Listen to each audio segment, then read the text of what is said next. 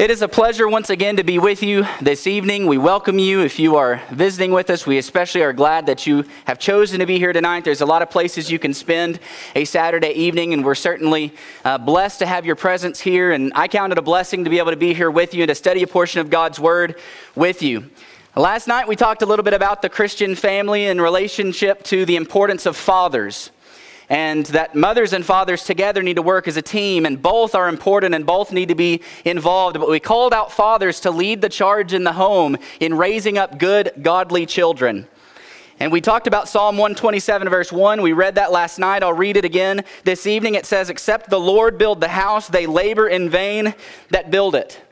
And this is a true passage, and I believe that Christian families, that Christians such as you and I need to be seeking to build our families, building our homes upon the truth found in God's Word. And when we do that, our lives will be better for it, our families will be stronger for it, and our congregations thus will be stronger as a result. But what happens when something in the Christian family goes wrong? What happens when trust in a relationship is betrayed? What happens when there's problems in the home? When there's a family member that is supposed to be someone that loves and cares about you and is looking out for you, they are supposed to be someone that has your back, and they are the very ones that cause you pain or that hurt you. And we're going to talk tonight about some ways to deal with these type of family struggles. I want you to know this evening that God's design for family relationships, as I'm sure you recognize, is that husbands, wives, and children all fulfill their godly roles the way that God has called them to, and that when we do that, it works out beautifully. In Colossians chapter 3 verse 18, the scripture says, "Wives, submit yourselves unto your own husbands, as it is fit in the Lord. Husbands, love your wives and be not bitter against them. Children, obey your parents in all things, for this is well-pleasing unto the Lord.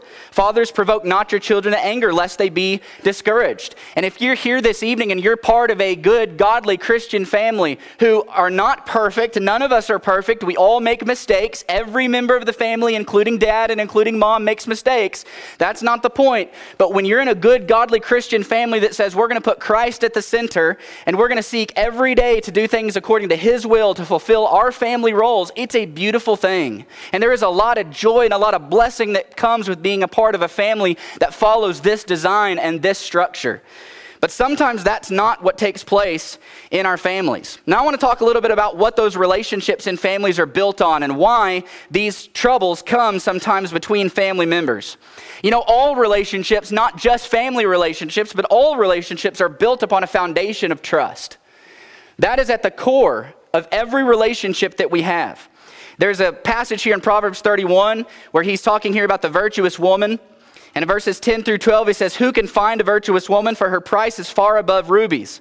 The heart of her husband doth safely trust in her, so that he shall have no need of spoil. She will do him good and not evil all the days of her life. And I think this illustrates for us what is at the core of every relationship, but especially those family relationships it is trust. When we are married to somebody, we trust our spouse. We have a level of trust in that relationship and expectation that comes along with that trust. When it comes to our parents, that relationship should be built on some level of trust, and we have an expectation of the way that our parents should treat us based upon that trust that exists in the relationship. Same with our grandparents, our aunts, our uncles, our children, our brothers, our sisters, etc. All of our family relationships, and in fact, all of our relationships in life, are built upon this idea of trust. Now, I want to present this fantastic bar graph that I created to you. It's not very scientific. It's just my creation of what works in my mind about the levels of trust that there are in relationships. So agree or disagree, this is my position. I think that we have little to no to no trust in strangers for the most part, right?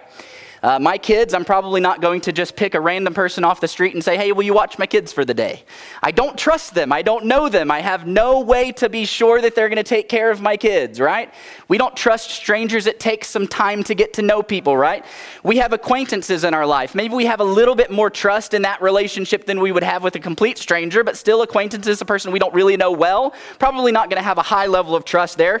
Our coworkers, people that we spend a lot of time with uh, every day, maybe we're not super best friends with them. We spend a lot of time with them, though. We'll, we'll have a little bit more trust with them. Our friends, those that we specifically we, we like, we hang out with, we spend time with, those people we're going to have more trust in. And then our family, Generally speaking, we're going to have the most amount of trust in those members of our family that we have grown up with, that we have shared most of the experiences of life with. And specifically, when it comes to marriage, our spouse is usually the number one person in our life that we have placed our trust in. And we have the highest level of trust, generally speaking, in a relationship, in a marriage between a husband and a wife. Now, I want you to consider when trust is betrayed, when problems happen, when somebody causes hurt and pain. If a stranger off the street causes me hurt or pain, they say something that's insulting or they do something to me or whatever, it might sting for a moment, but I'm going to move on with my day pretty quickly and it's not going to bother me because I don't know them.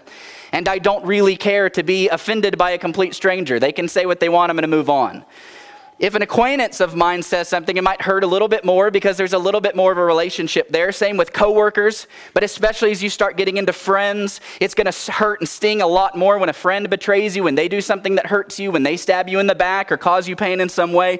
But it's going to especially hurt and especially be painful when you walk through hardships of life caused by family members caused by the people that are supposed to be the closest ones to you in life, the ones that are supposed to be at those highest levels of trust, and especially, of course, in that marriage relationship between husbands and wives. It's no wonder why these are the types of relationships that hurt so badly when there's friction and when there's trouble and when there's selfish decisions that are involved there. And you know, that's what's really at the core of fractured relationships. You may be in the crowd tonight and you may can think of family members or those that maybe in the past, hopefully you don't have those tonight, but you might. It's a reality of life when we're dealing with humans that sometimes relationships, they get in trouble. Sometimes relationships don't last. Even among family members, sometimes there's fractures and there's breaks. And there's family members that don't speak to one another for years because of something that has happened in that relationship that has hurt one or both parties. And the reality is that most of the time, those hurts and those breaks and those fractures in our family relationships are a result of this. They're a result of selfish desires and decisions. Listen to what James says in James chapter 4, verse 1. He says, From whence come wars and fightings among you? Come they not hence even of your lusts that war in your members? He says, Why do you war? Why do you fight? Why do you argue? Why is there conflict? It comes from the lust in your members. It comes from the passion inside each one of you, the, the desires that each one of us have, those selfish and, and sinful desires. And I take you back to the godly design of a family. When a husband is being a godly husband seeking Christ first, and a wife is being a godly wife seeking Christ first, and children are being taught to put Christ in the center, yes, there's some things that you have to work through, and there's mistakes that are made, and all of that, but it works. It works, and the relationships are good, and we work through problems that come. But when a person is not focused on Christ and instead they're focused on themselves, when they begin to be selfish in their relationship, only seeking what they can get out of that relationship, either with their spouse or their parent or their child or their sibling, and they become a user, and they become, they, they look for those ways to gain their own desires and their own passions and their own lusts and to fulfill those things in that relationship, and they don't care about the other person. That's where these sometimes very terrible family problems come in. And I want to just give you some examples tonight of things that are very real, that real people deal with within their families.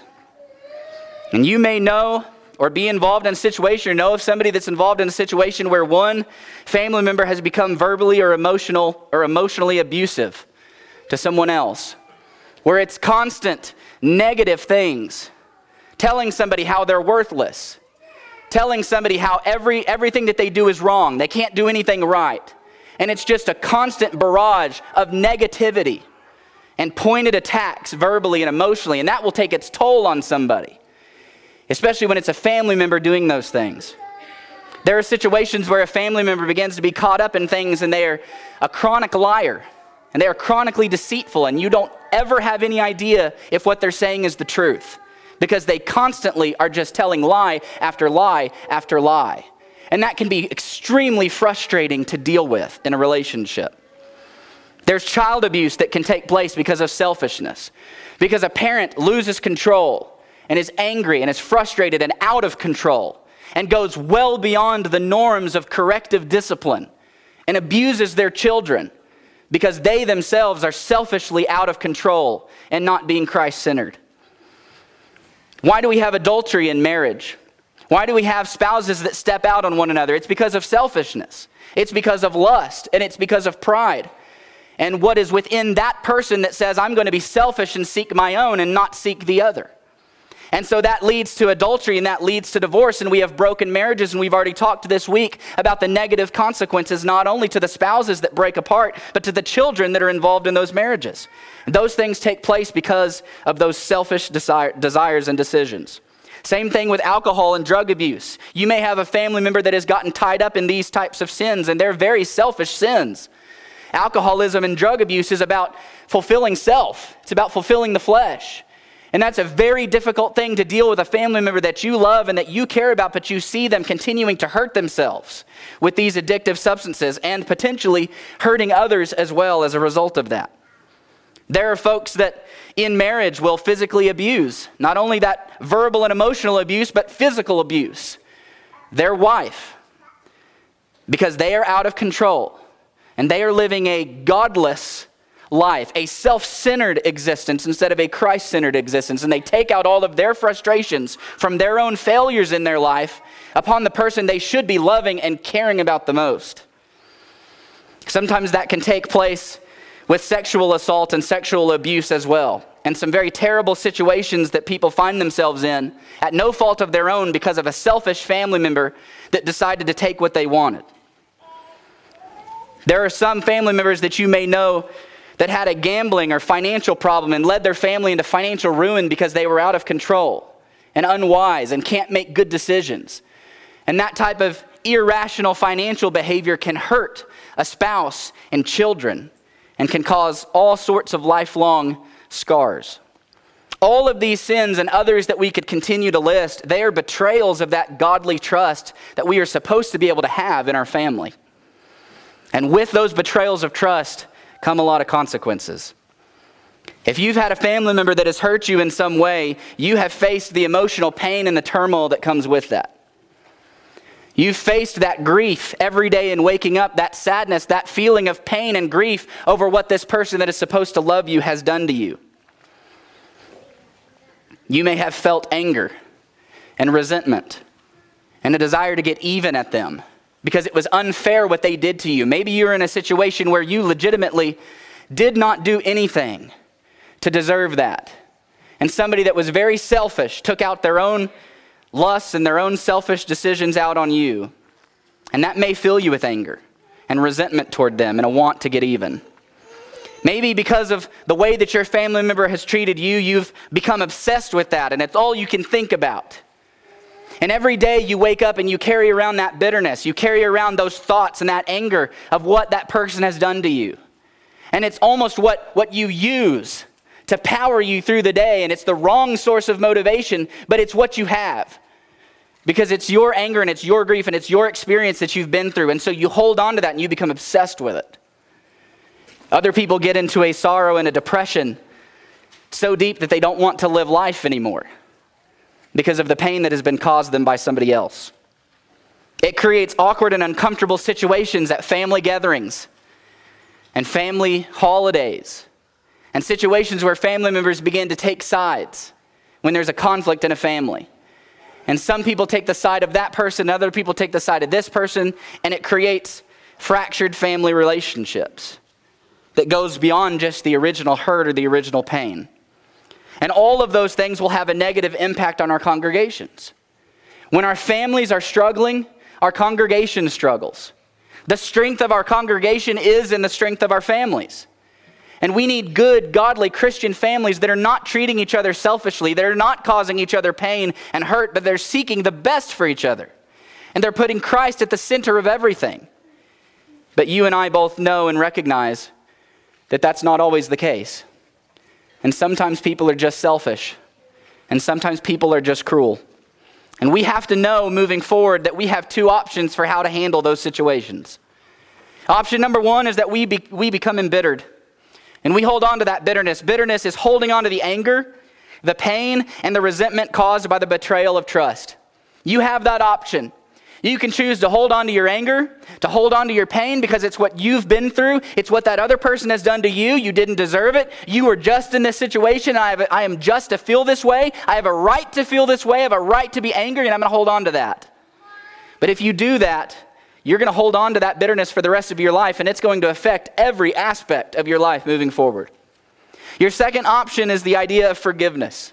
Forgiveness is choosing to let go of the anger, the pain, and the resentment and move forward. I want to talk a little bit about these two concepts tonight with you bitterness and forgiveness. In Ephesians chapter 4 verse 31, the scripture says let all bitterness and wrath and anger and clamor and evil speaking be put away from you with all malice. Now that word bitterness there in that passage means acridity, especially a poison. And that's exactly what bitterness is.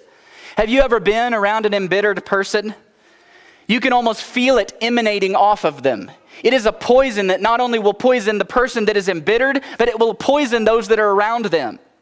And when a mom or a dad or somebody in the family relationship is, is embittered and is holding on to anger and pain and resentment toward another person, the children will see that and they will feel that, and they oftentimes will pick up those same sorts of feelings and it will affect them.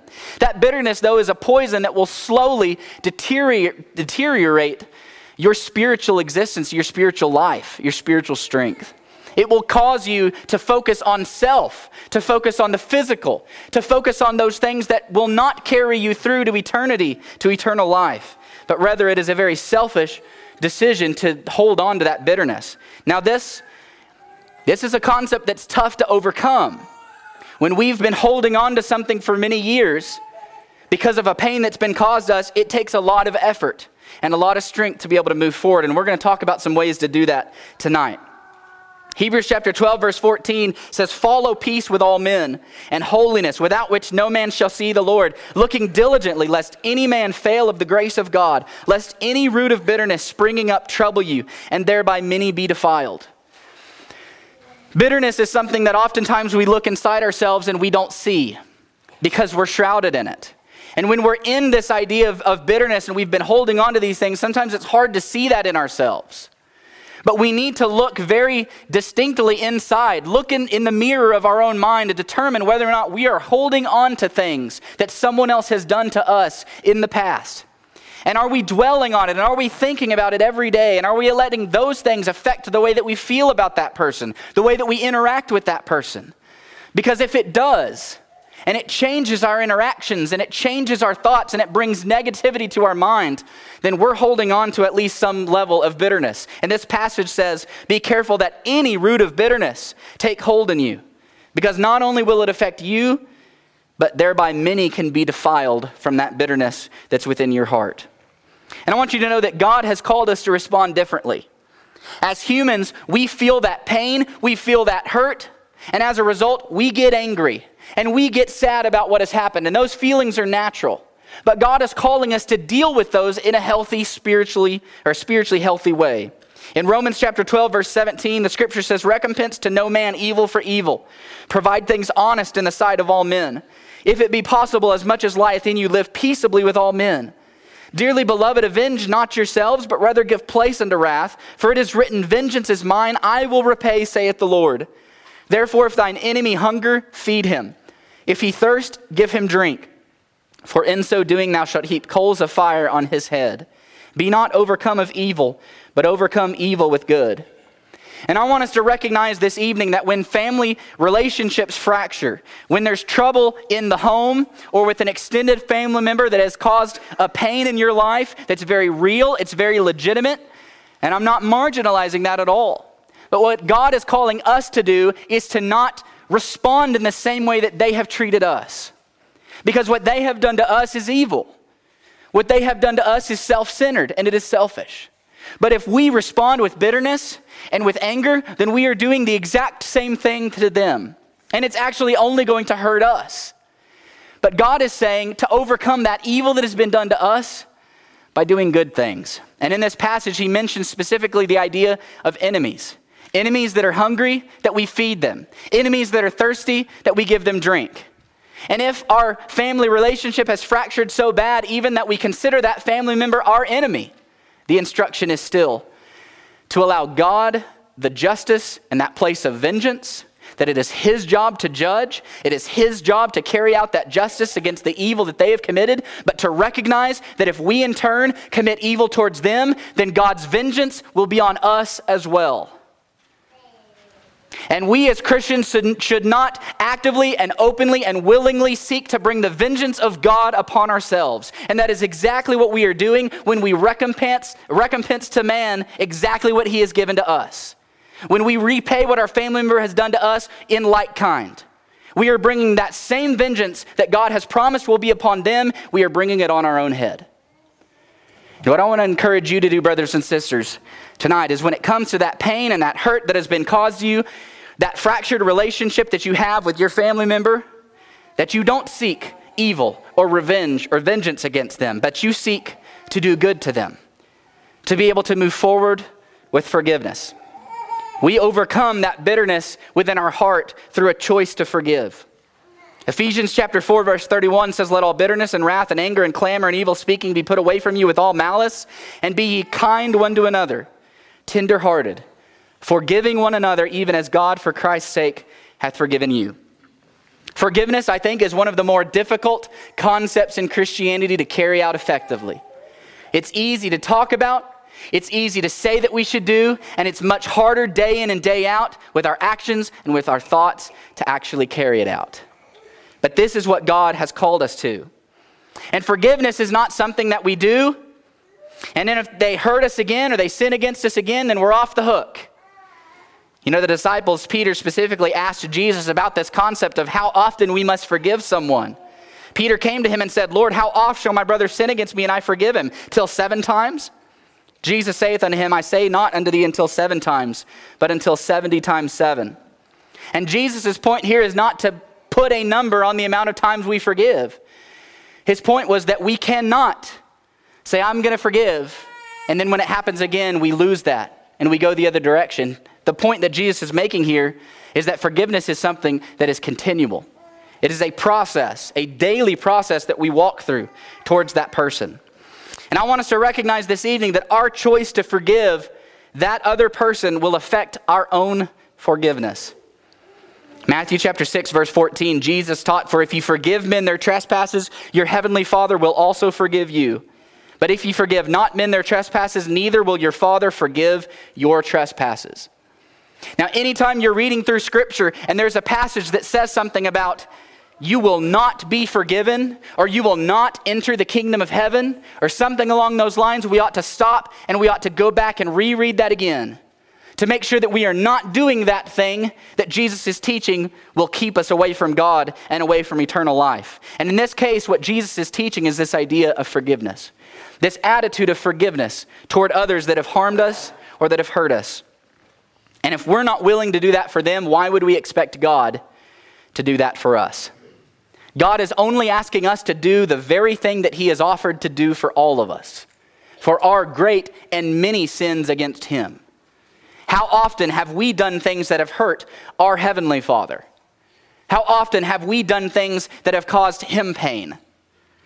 And yet we expect forgiveness from Him. The reality is, He expects that forgiveness from us as well toward those that hurt us. You remember the story in Matthew chapter 18 of the unforgiving servant. This story Jesus tells is about this servant that owes a great debt, and this is an enormous debt, a debt that would have basically been impossible to pay off. And he owes this to his Lord. And he goes to his Lord and he begs, please, to be forgiven of this debt. And the Lord has mercy on him and he forgives him of the entirety of that enormous debt. And then that same servant that has been forgiven of so much walks out and he finds a fellow servant that owes him by comparison a very small amount. And he demands that that fellow servant repay him all that he owes. And when that fellow servant could not pay him that, even when he begged for forgiveness, that servant was unrelenting and he had that fellow servant thrown into prison until he was able to pay everything that he owed. What did the Lord think about that servant who had been forgiven so much and was unwilling to forgive himself? Then his Lord, after that he had called him, said unto him, O thou wicked servant, I forgave thee all that debt because thou desirest me. Shouldst not thou also have had compassion on thy fellow servant, even as I had pity on thee? And his Lord was wroth and delivered him to the tormentors till he should pay all that was due unto him. And now listen to this passage. So likewise shall my heavenly Father do also unto you if ye from your hearts forgive not every one his brother their trespasses. And the comparison here is a very real one to us. We have been forgiven an enormous debt for the sin that we have committed against a holy and righteous and perfect God. And if you are honest with yourself and recognize the immense nature of the sin that you have, the debt of sin that has been canceled by the sacrifice of Jesus Christ, if you are thankful and appreciative of that forgiveness that has been extended to you, you are being asked by that same righteous, holy, and perfect God to do the same for those that hurt you. Now, I want to talk about some things that forgiveness is and that forgiveness is not. I want you to know that forgiveness is not saying that what that person did was okay. It's not. But some people feel that way. If I forgive and I begin to move forward, it's like I'm just accepting what happened. It's like I'm just saying it's okay what they did. It's not saying that at all. What forgiveness is, is it's letting go of that pain and that resentment. That pain that is actually going to destroy you over time. That bitterness that is actually a poison to your spiritual life and to your soul. And it's letting go of that. And it's choosing to walk forward. It's not saying what they did was okay. What they did was very evil, and what they did was very wrong. And it wasn't right. But you're only hurting yourselves by holding on to it. Forgiveness is not continuing to be a victim. Some people say, well, if I have to forgive, that means I have to go walk back right into the same situation and, and get taken advantage of and get used and get hurt all over again. And that's never what the scripture tells us we, we have to do. That's not what forgiveness is. Forgiveness is not about going right back and just being a doormat and letting somebody hurt us. Forgiveness is about moving forward with peace in our own life. Forgiveness is about a right relationship between us and God that can't be in place if we're holding on to bitterness toward that family member that has caused us pain. Forgiveness is not forgetting what happened. You know, a lot of times people say, forgive and forget, right? That's what God does, that's what we need to do. Well, that's not even what God does. That's a misunderstanding of Scripture. And they'll say, well, look at the passage that says he remembered their sins no more. Do you think it literally means God suddenly lost the ability to remember that? God is God. God can remember everything. The point of that passage is that he's going to remember it against them no more. He's not going to dwell on it, he's not going to hold it against them, those that have been saved, those that have been forgiven. It's not about forgetting what happened. There are some very, very terrible things that can take place. Very big betrayals of trust in families. Pain that is very, very difficult to get over. And you will likely never completely forget that. It's not about forgetting it, but it is about not dwelling on it. It is about choosing to move forward and not allow yourself to think about that pain every day. And what I will tell you is that when you institute this philosophy of every day choosing not to dwell on it, I'm not going to think about it. I'm not going to let, let it affect my mind. I'm not going to let it, let it affect my decisions. That every day that passes by that you do that, it gets easier and easier to not think about. It gets easier and easier to not let it affect your day. But in the beginning, it can seem very, very difficult. But the more you choose not to dwell on it, to move forward, to recognize the evil that's been done, to recognize the injustice that's there, to say, I'm trusting in God for vengeance, and I'm going to move forward with peace and forgiveness. And the more you can do that, the easier it will be day by day to move forward and to get past it. Forgiveness is not based on their repentance.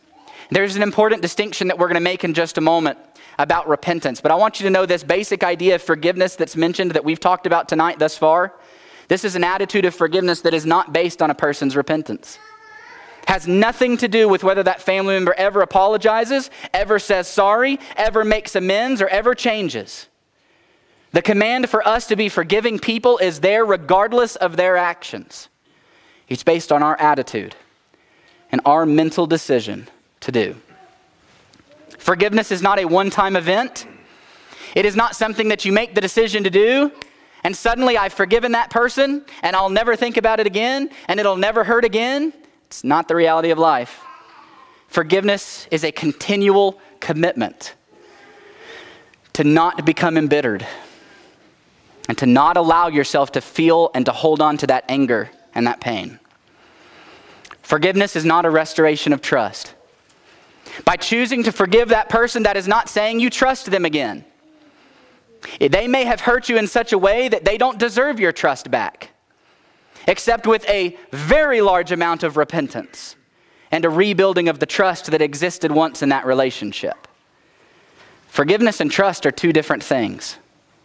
Choosing to forgive someone does not mean that you trust them the same level that you did before.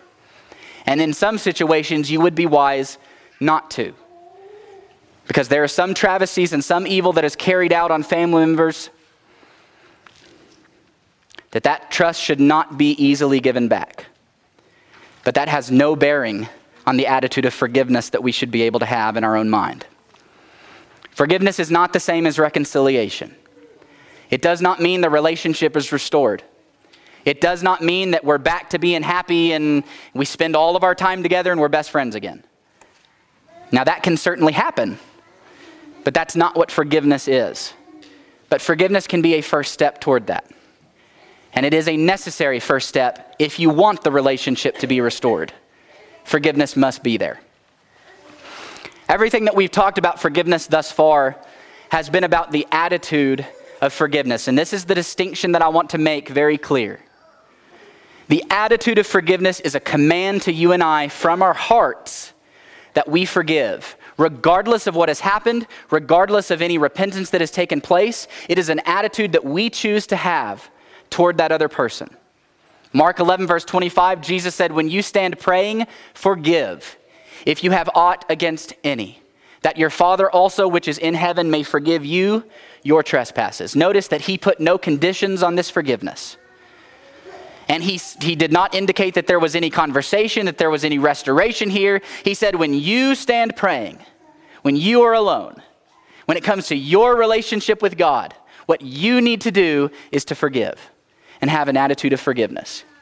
Because that attitude of forgiveness will give you an internal peace with God that will allow you to move forward and stay Christ centered in your life, regardless of what your family member that has caused you hurt or pain chooses to do in theirs. But there's another way that forgiveness is used in the New Testament, and this can be a bit confusing at times when we read through this. Because there are other places where it seems to indicate that Jesus does put a condition on forgiveness. One of those is Luke chapter 17 and verse 3, where he says, Take heed to yourselves, if thy brother trespass against thee, rebuke him, and if he repent, forgive him. Now, a casual reading through that would seem to indicate that our forgiveness is based on their repentance. And if they've chosen not to repent, then we don't have to forgive them. But that's not actually what Jesus is teaching at all. The forgiveness that Jesus is talking about in Luke chapter 17 is what we would call reconciliation or a restoration of relationship. And a restoration of relationship or a reconciliation with a person that has hurt us or harmed us or done evil against us is something that is conditional upon their choice to repent of that and to be better. The attitude of forgiveness is something that is non conditional. And it does not matter whether they repent or not. We are still called to be a forgiving people for our own sake, not for theirs, for ours.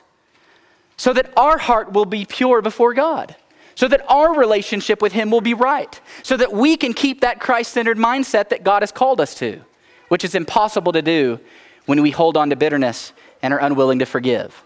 But I want to spend the next few minutes this evening talking about this idea of reconciliation, this second level of forgiveness, if you will, that is conditional upon the other person's actions. In Matthew chapter 5 and verse 23, Jesus says, Therefore, if thou bring thy gift to the altar and there rememberest that thy brother hath aught against thee, leave there thy gift before the altar and go thy way. First be reconciled to thy brother, and then come and offer thy gift. And this is that idea of that second level of forgiveness, if you will, that conditional level of forgiveness that Jesus talks about, is that idea of reconciliation. And if we come and we worship and we recognize that we have done something, notice this is kind of flipped in the reverse. If we know that somebody has aught against us, if we know that somebody has been offended by us, if we know that they have some kind of problem with us, then it is our responsibility to go to them and to seek reconciliation with that brother or that sister before we go and worship God. And I just want us to recognize here that God desires that reconciliation. God desires a restoration of relationships, especially when it comes to two Christian people. And when we're talking about Christian families and Christian family members, you may be a Christian here tonight, and the family member that has hurt you or caused you pain may not be a Christian, but they might. And specifically, as it relates to two Christian people, two Christian family members, God desires a reconciliation to take place. But there's some steps that have to be there in order for that to happen. One of those is that it has to be possible to reconcile. Romans chapter 12, verse 18 says, If it be possible, as much as lieth in you, live peaceably with all men. I'm going to tell you tonight that there are some situations where reconciliation is simply not possible. Now remember, this does not mean the attitude of forgiveness has been taken away from us and suddenly we don't have to be forgiving. That attitude of forgiveness is always there. We are always called to that, no matter what. But if we want a relationship to be restored, to be reconciled to this person, it has to be possible, and sometimes it's just not. First of all, that person may have passed away. And you may have never had the opportunity to resolve that. It doesn't change the forgiveness that can still take place. You can still forgive them and move forward without the bitterness and with the peace in, in your heart. But it'll be impossible to reconcile. You may have a situation where your family member does not want to reconcile, and they have no interest in having a relationship with you. And in that situation, it's not possible to reconcile. It doesn't change the call to forgive them, but it just means we have to be okay with the fact that the relationship will never be the same. When, does, when should we seek reconciliation? Not only when it is possible, but when it is prudent. There are some situations where it's not wise to reconcile. And Romans 16 verse 17 says, Now I beseech you, brethren, mark them which cause divisions and offenses contrary to the doctrine which ye have learned, and avoid them. Now, this is talking specifically, of course, of the idea of church and marking those that are purposely trying to do evil and cause division within the church. But the same is true in our personal life. The same is true when it comes to family members. When there are people that are just evil and they have no regard for God and they have no regard for good and they want to do evil and they want to do wrong and they want to continue to hurt and to continue to cause pain, it is not prudent to reconcile that relationship.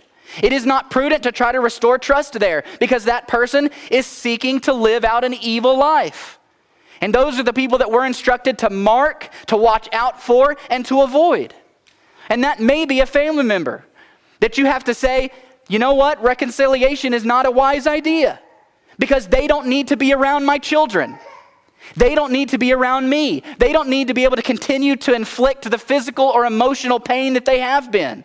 And sometimes we have to make that very hard choice, not out of bitterness, out of an attitude of forgiveness and a desire for that internal peace, but a recognition that it's unwise for our spiritual life and the spiritual lives of our family to be around them. And those are very real family situations that some face.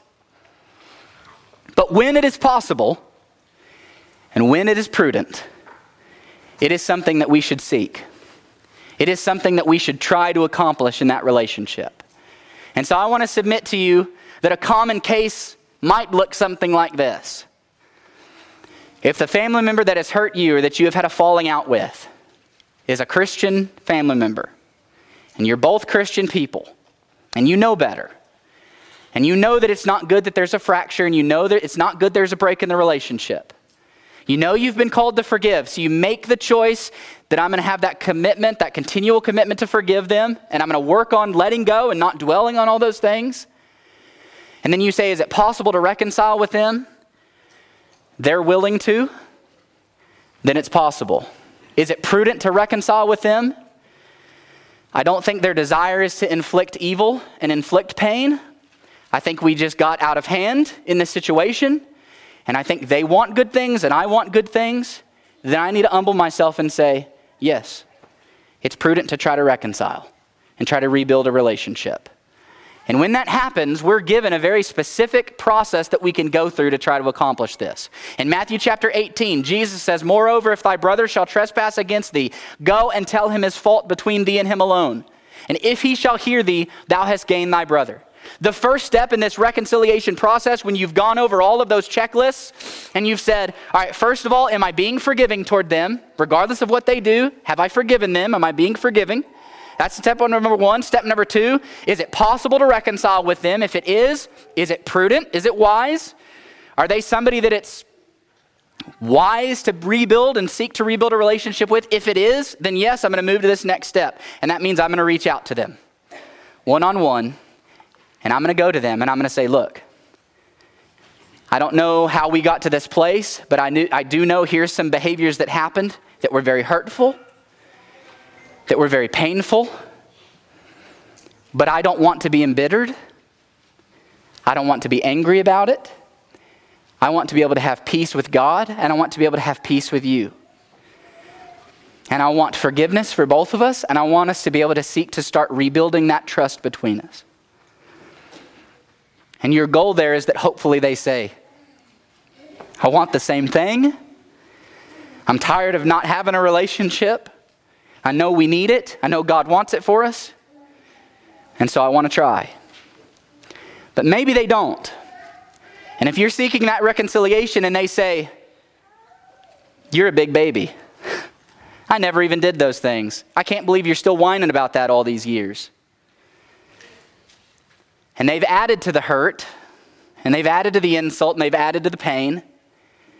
You may have to reevaluate that, those steps and say, is it still prudent to seek that reconciliation? And if it still is, and you still believe that that's what God wants in that relationship, then you go to step number two.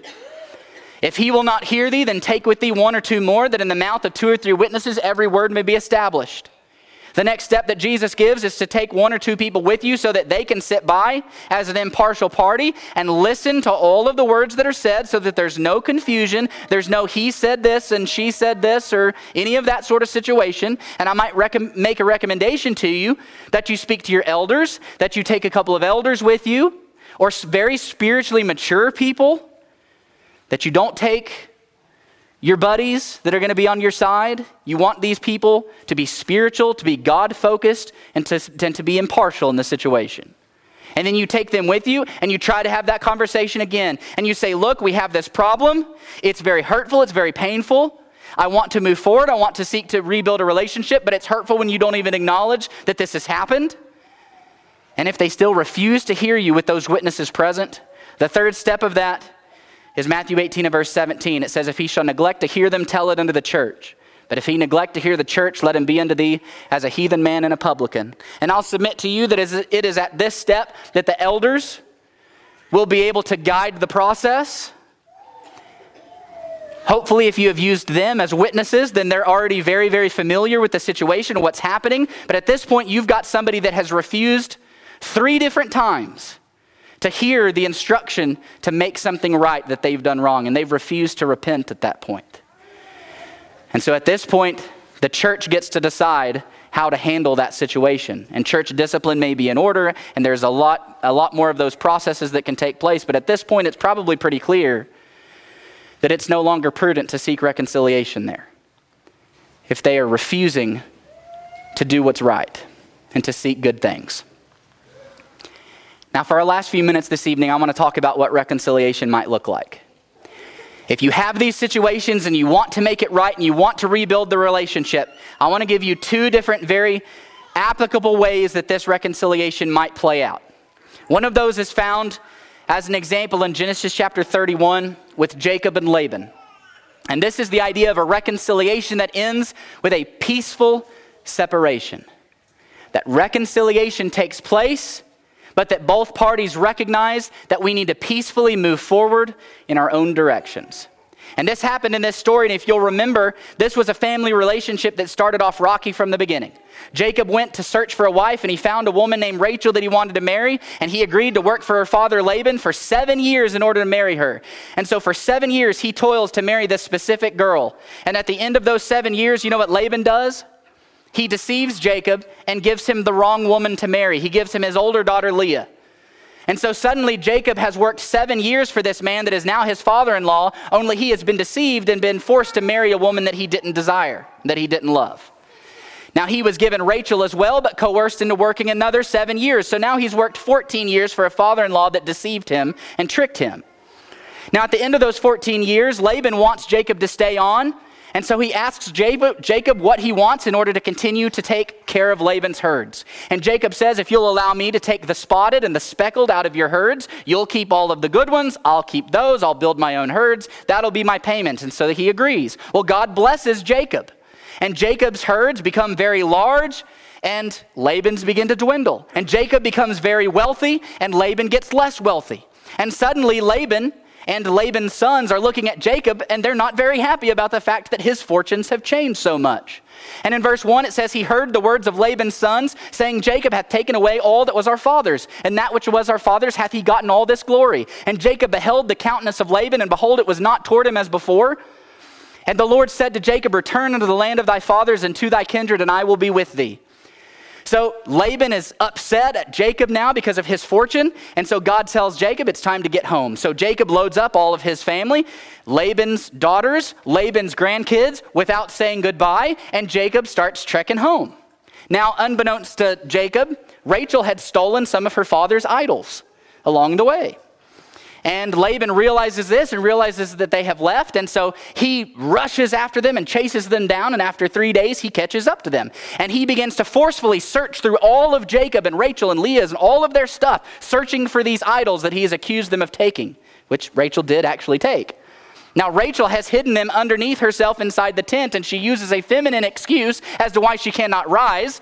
And so she hides those idols, and Laban is unable to find them.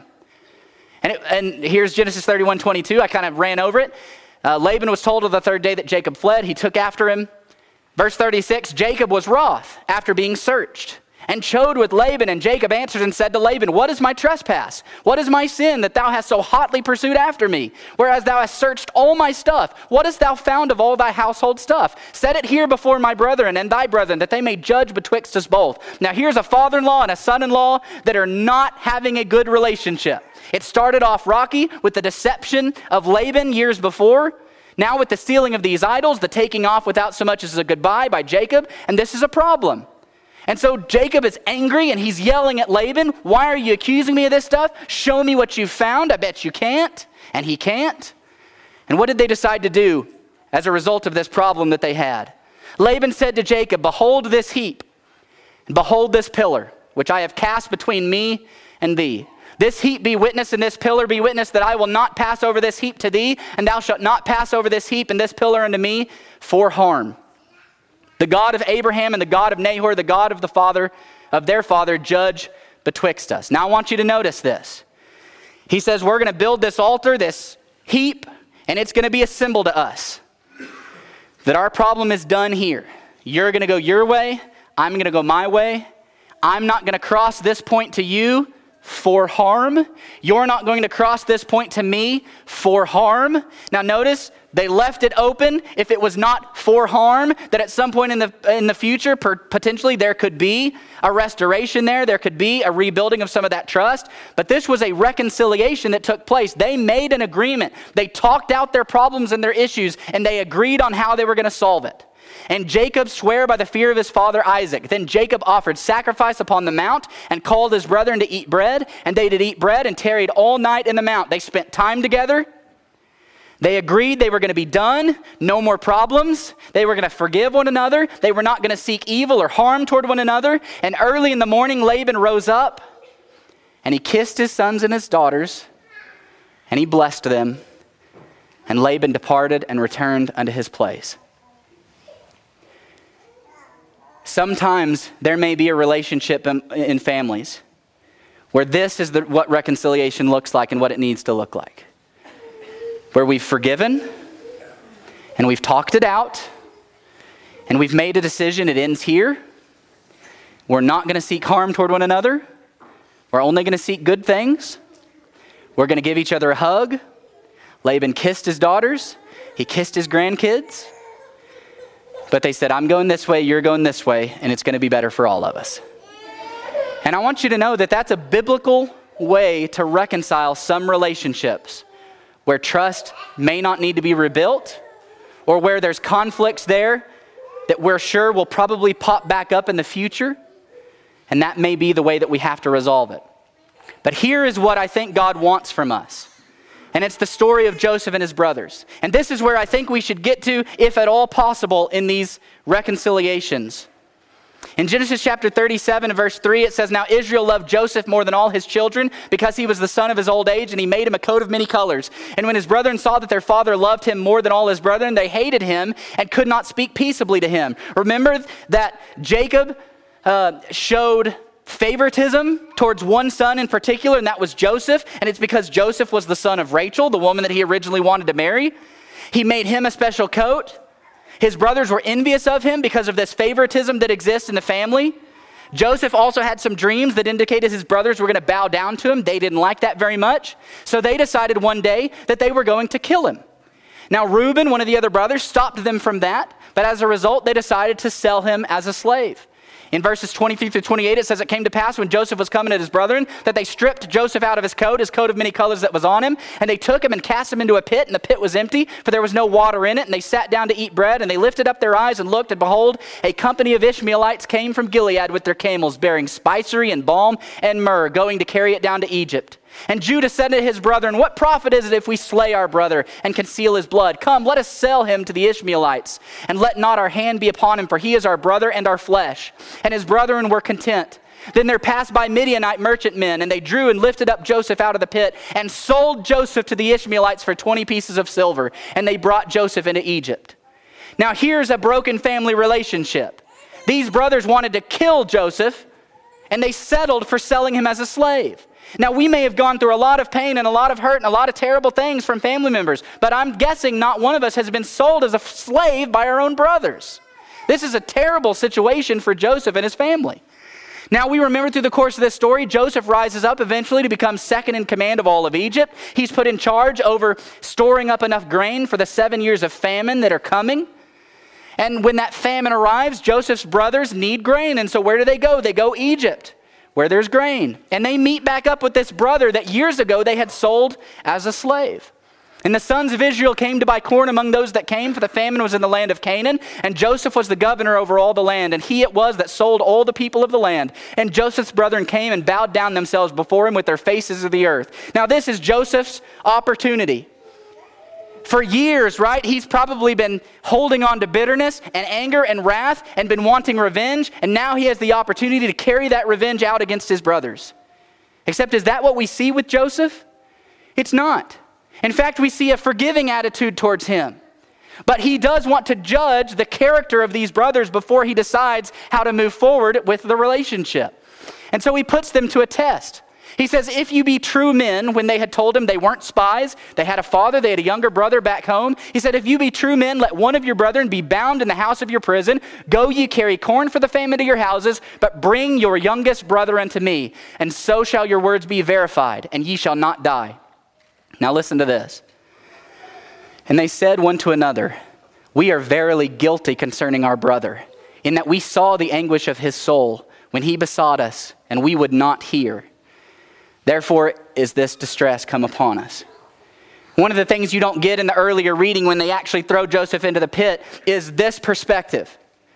How that as they were grabbing their brother and they were ripping that coat that meant so much to him from his father off of him, and they were throwing him down into that pit, talking about spilling his blood, that he was pleading with them, that he was begging them to stop, that he was asking them to please show mercy and to not do that evil thing against him. And now here they are, and they're sure that it is that sin and the fact that they did not listen to his wails and did not listen to his cries for mercy, and that that's why they're in this position now. But they go back and they convince their father to allow them to take Benjamin. And they arrive and they go through another series of, of tests that Joseph puts them through. And finally, he has judged their character to be worthy for they no longer disregarded the life of Benjamin as they had disregarded his. They talked about how special Benjamin was to their father and how they must protect him and that they would do anything to bring him back to their father. And Joseph could see that they had changed, that they had repented of the mistakes that they had made in the past. And then Joseph could not refrain himself before all them that stood by him. And he cried, Cause every man to go out from me. And there stood no man with him, while Joseph made himself known unto his brethren. And he wept aloud, and the Egyptians in the house of Pharaoh heard. And Joseph said unto his brethren, I am Joseph. Doth my father yet live? And his brethren could not answer, for they were troubled at his presence. Now his brothers were filled with fear when they recognized that their brother, who they had sought to kill and then sold as a slave, was now second in command of all of Egypt and could do anything he wanted with them. But Joseph said to his brethren, Come near to me, I pray you. And they came near, and he said, I am Joseph, your brother, who you sold into Egypt. Now therefore, do not be grieved, nor angry with yourself that you sold me hither, for God did send me before you to preserve life. Now, that's a spiritual mindset. That's a forgiving attitude towards people that had done an immense amount of wrong toward him. But not only did he show that attitude of forgiveness, he took it to that next level, that restoration, that reconciliation of relationship with them. And Joseph placed his father and his brethren and gave them a possession in the land of Egypt.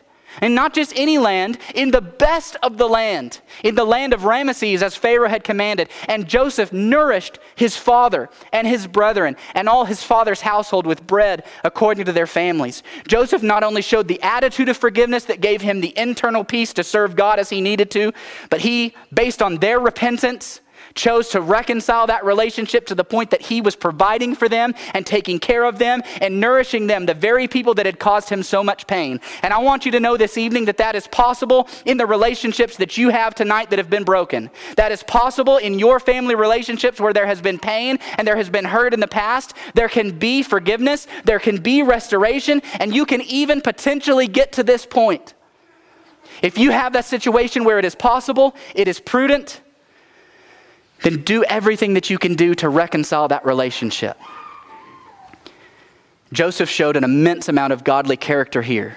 And if we, you and I, not the other person, not the family member that has caused us a pain, but if you and I will choose to have that same kind of godly character and approach our broken relationships and our falling out with our family members, if we'll approach that with that type of godliness and that type of forgiving spirit, then regardless of what they do, now or in the future, you and I will have a peace with God that allows us to move forward, to be Christ centered, to have joy in our life again, and ultimately to reap the reward of heaven. And so we're going to close the message this evening with Colossians 3, verse 13. Forbearing one another and forgiving one another, if any man have a quarrel against any, even as Christ forgave you, so also do ye. I hope tonight that this message has been encouraging to you. I know these situations can be hurtful, they can be painful to deal with, but we serve a powerful and a wonderful God. And if we'll trust in Him, we'll put our faith in Him, and we'll choose forgiveness over bitterness, then we can improve the lives of our families, we can improve the relationships with those that may have been fractured or broken. If you're here tonight and you need the church, we're here for you. If you need to obey the gospel in baptism, you have an opportunity to do that tonight. If you need your relationship with God restored and that internal peace that we've talked about tonight, we're here for you. Please come forward and sit on a front pew as we stand and sing.